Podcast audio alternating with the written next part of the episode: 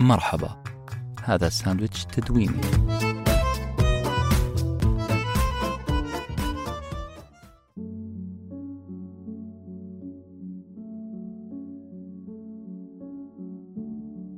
لماذا علينا أن نكون بائسين؟ البؤس. ذلك الخطاء الذي يرجم بحجارة اللوم والجفاء. والمعين الذي يستقي منه سادة الأدب زبدة نصوصهم. لا بل هو المهرب والماء البارد لحرارة نيران الندم. يعرف البؤس لغويا على أنه العذاب وربطه الكثير بالفقر لأنه في الغالب أحد المسببات له. ولكنني أحبذ تعريف الرائع جورج أورويل حينما قال في كتابه متشردا في باريس ولندن إن البؤس هو الشيء الذي خشيته طوال حياتك. الشيء الذي تعرف أنه سيحصل لك عاجلا أو آجلا. أنت محق يا جورج. سيحدث عاجلا أو آجلا. حتمية حدوثه هي أكثر الأمور التي تعزز من ضرورة تعايشنا معه فهو محطة أساسية في حياة الجميع. كالأنبياء مثلا الذين كان للبؤس دور أساسي في قصصهم. أيوب عليه السلام قد توقد على رمضاء البؤس جراء مرضه والبلاء يأتيه بعد البلاء.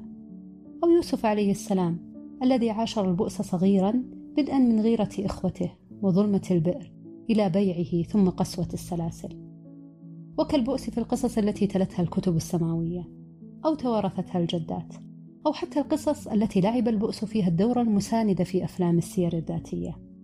ومع اكتظاظ هذه الحياة بالأرواح تنوع البؤس وأسبابه لنجد بؤسا ثقافيا بؤسا اجتماعيا بؤسا اقتصاديا وغيرها من أنواع البؤس.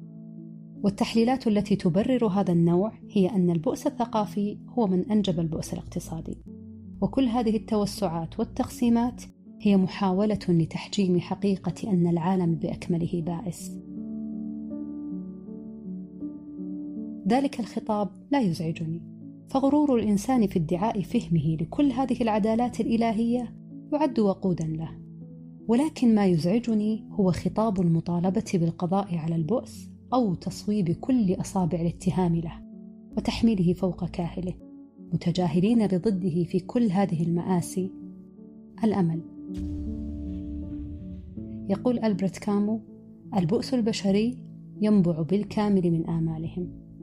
في العهد القديم قصة عن النبي داود عليه السلام الذي كان له ابن ضربه الرب بمرض شديد. وضع الابن أدخل داود في حالة من العذاب. وغرق في حزن عميق. جعله ينام لياليه على الأرض ويرفض الأكل. لا يرجو من الدنيا شيئا غير شفاء ولده من السقم. وقد أوغل الحزن في أحشائه وبلغ الألم مبلغا لا يطيقه وبدأ يتوجع طوال الوقت. لا يهدأ له ذهن ولا يغمض له جفن إلى أن أوشك على الهلاك من الهم والقلق. وما إن مات الإبن ووصل الخبر إلى داود حتى نهض عن الأرض واغتسل وسرح شعره. ودخل بيت الرب فسجد ورجع إلى قصره وطلب طعاما فأكل.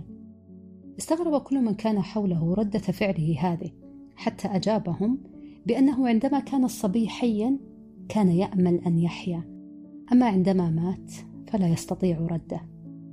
ردة الفعل تلك كانت غسيلا من كل ما خلفه الأمل من ألم. يعلق سعيد ناشيد على هذه القصة قائلا أن مغزى الحكاية واضح عندما مات الولد المريض تخلص الوالد المكلوم من حرقة الأمل فتحرر من الحزن أيضا ثم استطاع العودة إلى إيقاع الحياة اليومية. تعليق سخي. حينما يستوعب الإنسان أن الأمل هو سبب البؤس فسيعلم أن الأمل هو من يستحق الكره. وأن تعايش الفرد مع البؤس هو خدمة منه تجاه نفسه. ألم تقتنع بفائدة البؤس بعد؟ إذا لنسمع ما قاله ديستوفسكي في رائعته الناقصة نيتوشكا نزفانوفا. وفكرة أنها ناقصة لأنه لم يستطع إكمالها بائسة أيضا. وضح فيها أن البؤس يعد سعادة حين يكون حجة يتعلل بها الإنسان. فهو يستطيع الآن أن يزعم لكل إنسان أن الفقر هو الذي يحول بينه وبين الوصول إلى قمة المجد وأنه لو كان غنيا لاستطاع أن يتفرغ لفنه. يهاجم دوستويفسكي الإنسان الكافر بنعمة البؤس ومن يلومه. فتلك الأعذار التي يخلقها لنا البؤس كفيلة بإقناع الإنسان بعجزه وجعله يرضى بواقعه دون أن يندب حظه. وإن مثلنا الأمر على أنفسنا سنجد أننا خاضعين حامدين لفكرة البؤس. فنحن نسعى السعي الدؤوب لحياة رغيدة وظيفة جديدة منزل أوسع أو حتى وجبة طعام في مطعمنا المفضل. كل تلك الصراعات والدأب غايتها الهرب من البؤس والخوف منه فهو كالوقود لنا ونحن دونه نجرد الحياة من كل جمالياتها. وقد أكون أسهبت في فرض ميزات البؤس مقوقعا إياه داخل قوقعة الاختيار وأعلم أنه فرض على الكثير منا.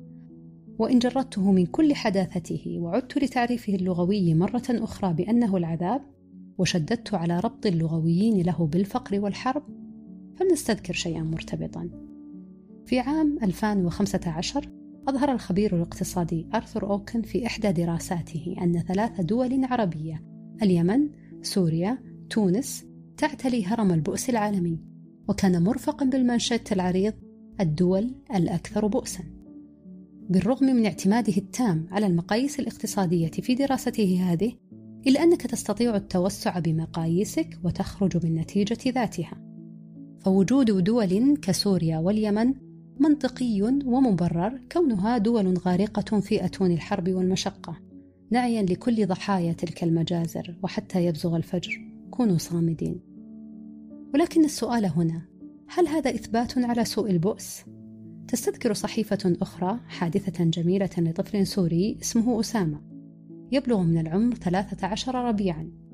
هذا الطفل وبالرغم من الجائحة المريرة كان قادرا على أن يحول كرفانة إلى مؤسسة تعليمية صغيرة حيث كان قادرا على أن يدرس فيها أطفال المخيم شتى المواد استطاعت هذه العربة المهترئة أن تجابه بنيان المدارس والمنظومة التعليمية وأضاف أسامة أن التدريس أصبح حلمه هل كان سيستطيع إيجاد هذا الحلم لولا البؤس الذي حل به؟ وهل كان سيحتاج أطفال المخيم لكرمانة أسامة لولا البؤس الذي حل بهم؟ وهل كان سيشعر ذلك الطفل بكل هذا الكم من المشاعر الناضجة لو أن طفولته ظلت هانئة؟ والكثير من الأمثلة التي تثبت أن الإنسان الذي تضلع البؤس في حياته يخرج بشخصية أفضل وأكثر اعتمادا على النفس من الشخص الذي ظلت الحياة تدلله حتى لا نعظمه. نحن نعول على البؤس أن ينتشلنا من استحقاقاتنا المرتفعة وأن يعيدنا للمسار الحقيقي أن يجعلنا نسخة أكثر مرونة مع جفاف الحياة وقحطها. أن نعير الجانب الفارغ من الكوب القليل من اهتمامنا. وأن نظل نحدق بالنقطة السوداء متجاهلين كل من يلومنا لتهميش باقي البياض. علينا أن نظل ممتنين لكل ما يضايقنا وما تمتعض له أرواحنا ورغباتنا. لأنه من ساهم في معرفتنا التامة بما نريد وما يسعدنا. لهذا يجب علينا أن نكون بائسين. أحيانا.